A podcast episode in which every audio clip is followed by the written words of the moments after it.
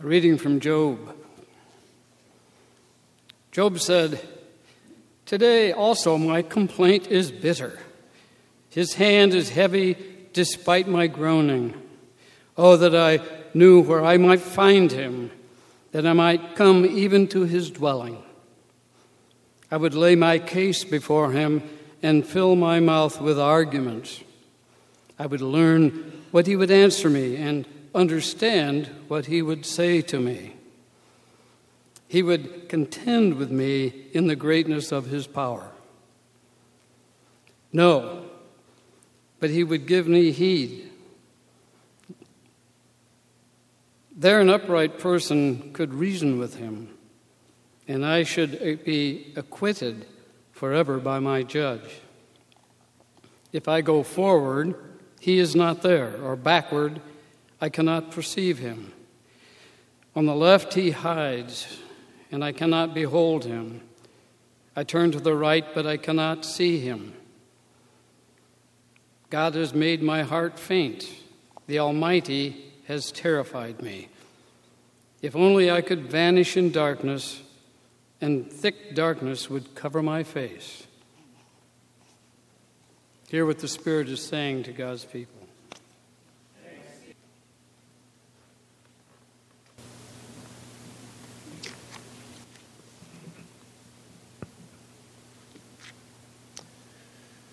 A reading from the letter to the Hebrews.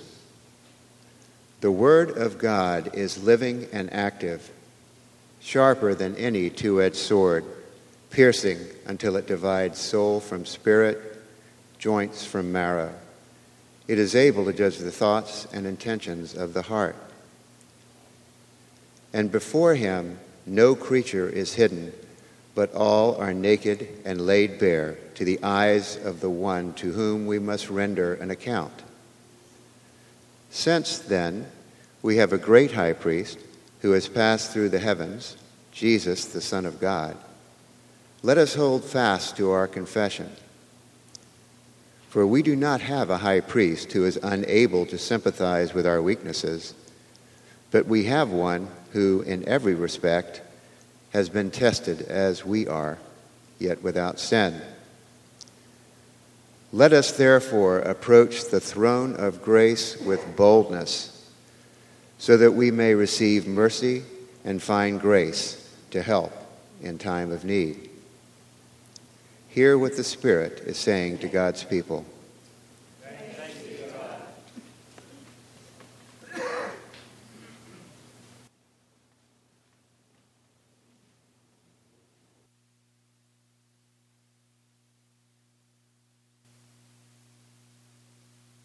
The Holy Gospel of our Lord Jesus Christ according to Mark.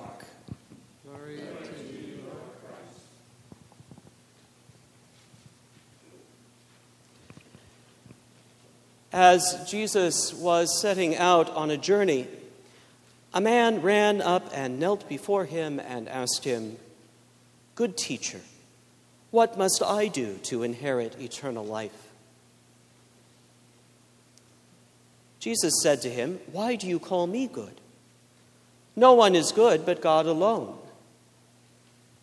You know the commandments you shall not murder, you shall not commit adultery, you shall not steal, you shall not bear false witness, you shall not defraud, honor your father and mother.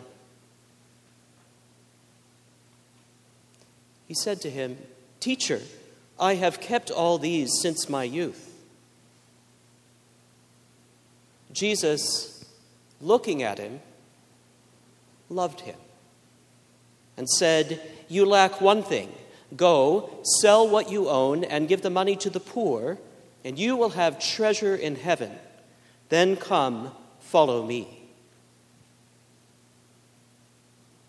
When he heard this, he was shocked and went away grieving, for he had many possessions.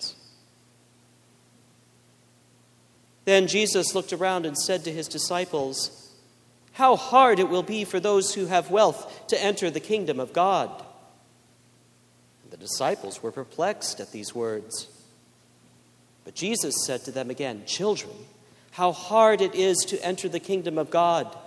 It is easier for a camel to go through the eye of a needle than for someone who is rich to enter the kingdom of God. They were greatly astounded and said to one another, Then who can be saved? Jesus looked at them and said, For mortals it is impossible, but not for God. For God all things are possible. Peter began to say to him, Look, we have left everything and followed you. Jesus said, Truly I tell you, there is no one who has left house or brothers or sisters or mother or father or children or fields for my sake and for the sake of the good news, who will not receive a hundredfold now in this age houses, brothers and sisters, mothers and children, and fields with persecutions and in the age to come, eternal life. But many who are first will be last, and the last will be first. The Gospel of the Lord. Praise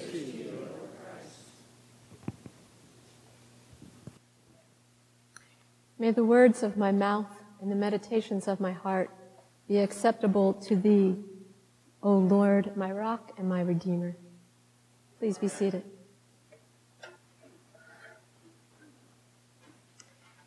In today's gospel, we heard a seemingly simple conversation between Jesus and a man who we don't know. A conversation that lasted probably about two minutes.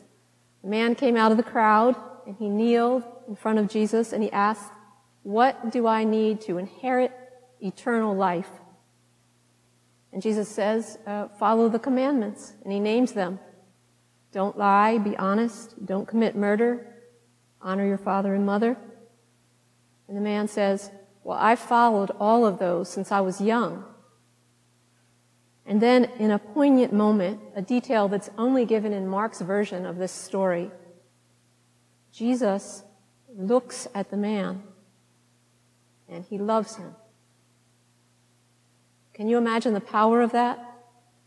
Have you ever been seen and loved?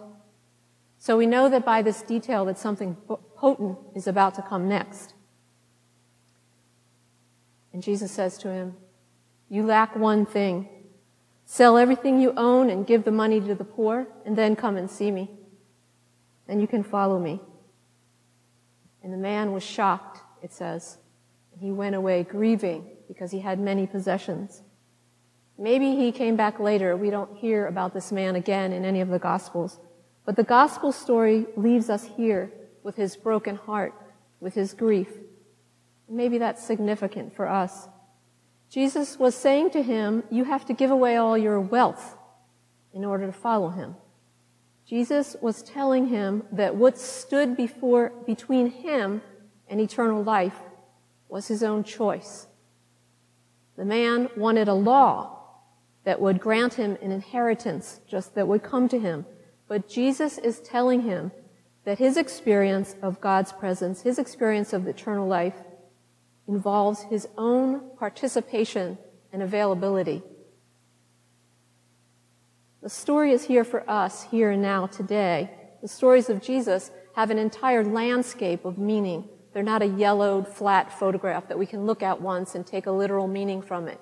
It's like standing on a bluff and where you can see a huge, vast array of towns and desert and forest. It involves infinite ways to explore the story. You can meet these stories at different times in your life and find new and intensely relevant meaning among them. So let's go into the story and take a deeper look so that we can see how it might apply to us. Jesus is educating this man about a choice. He's seen him, he knows him, he gets him, and he loves him. And he's offering him the empowerment of knowing about a choice that he has. And we can be sure that Jesus has also and does also see us and loves us and wants us to know the nature of this choice. Because when we know the nature of it, we can make a clearer decision. So first of all, the choice is about eternal life. The man is asking, how does he get eternal life? And the Greek word here is aionios. And that can mean eternal in time, as in forever, but it also can mean eternal in quality. In other words, that which lasts as opposed to that which is brief or transitory or fleeting or ultimately doesn't matter. It's about the reality of God's life in and with us, the experience of God's life in us, not just as an idea or a belief that we hold to, but the entering of it, the living into it, the being palpably fed by it. It refers to a quality of consciousness. So Jesus is telling this man that his attachment to his wealth, his preoccupation with things that are transitory or fleeting, is blocking him from experiencing what Jesus later calls to the disciples the treasures of heaven.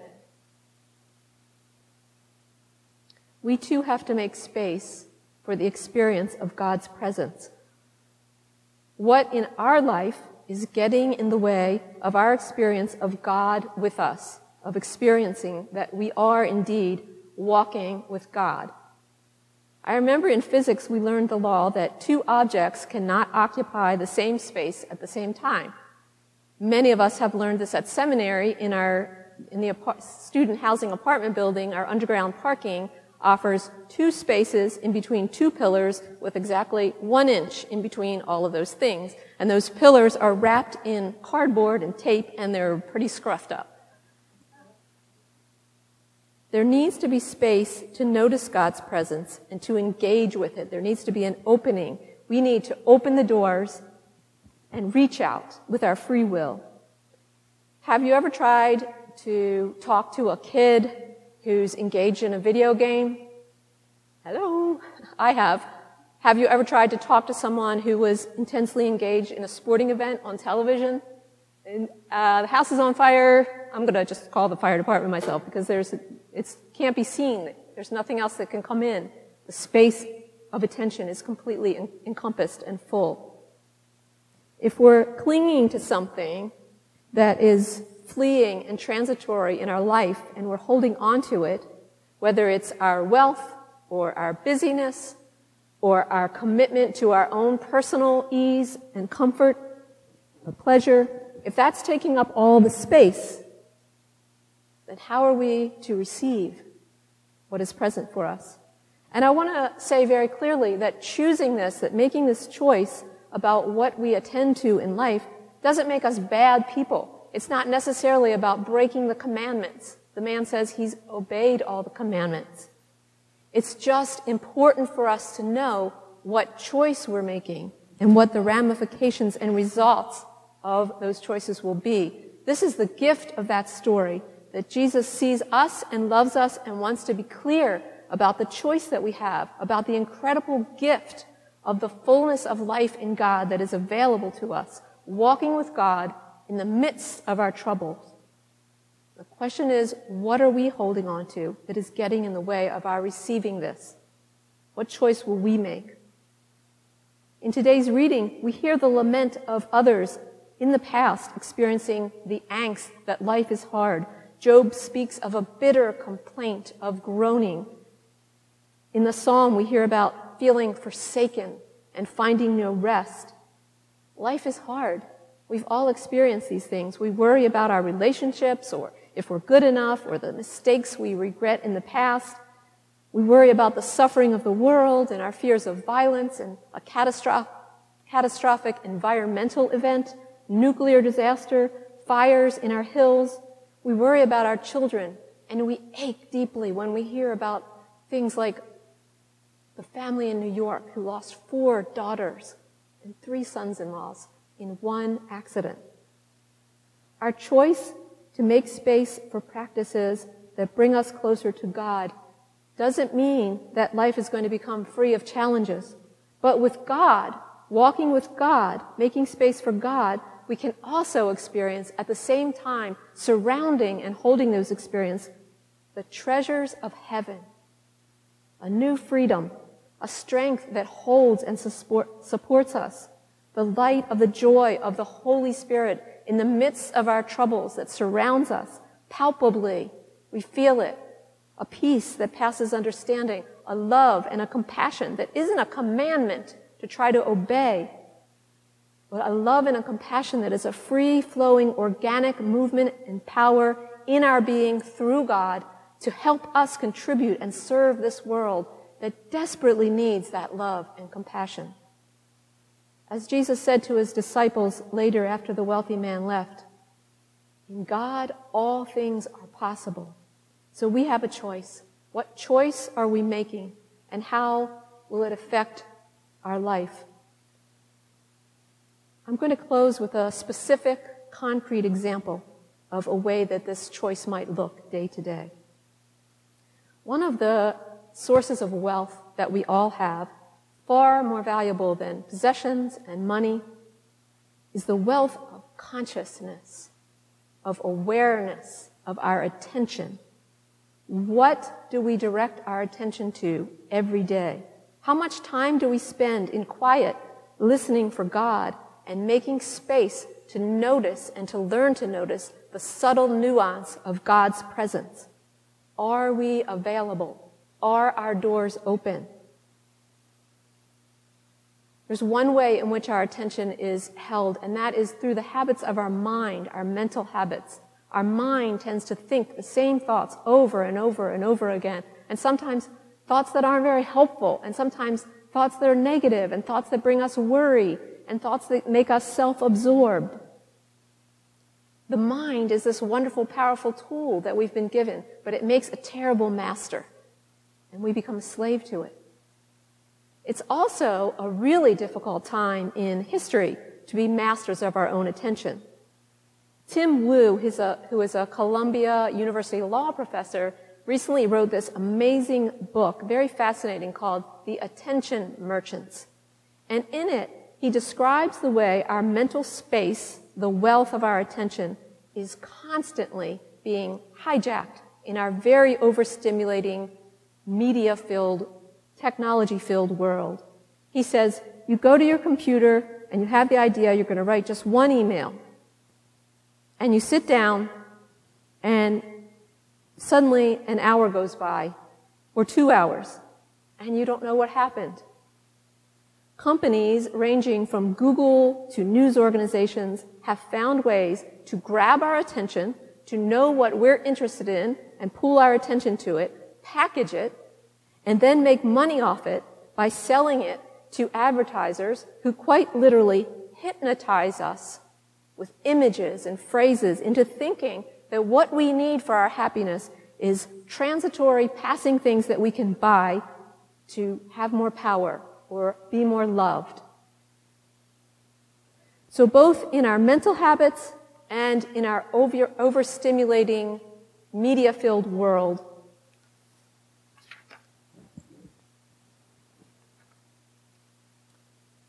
our attention is grabbed by things that is transitory.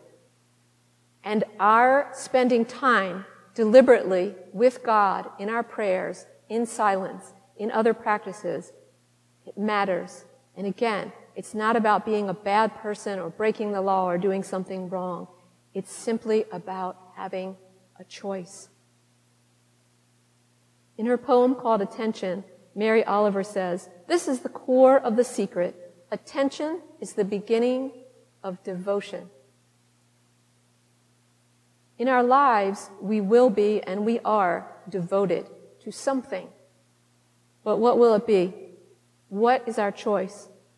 With great love and great vision of who we are, and out of the holy potential of our lives, Jesus is holding out a gift of understanding about our choice concerning inhabiting the fullness of the life that we've been given, the power of love, the fulfillment of living in that power and through that power, and letting it inhabit us and power us.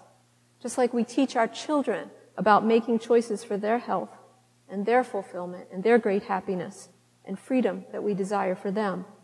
Jesus has looked at each of us in, in the eye, in the midst of our pain, and seen us. And in that powerful love, He's telling us about our choice. And we can ask ourselves, what choice will I make? And what effect will that have on the destiny and experience of my life? Amen.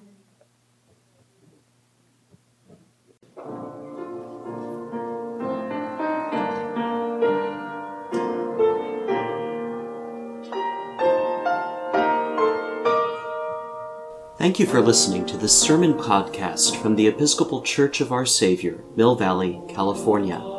We are a growing community welcoming those seeking to deepen their relationship with God and to journey in faith with God's people through the breaking of bread and in service to others in Christ's name. You may reach us by phone at 415 388 1907. Search for us online or visit our website at oursaviormillvalley.org. We wish you God's peace. We hope to greet you in person very soon.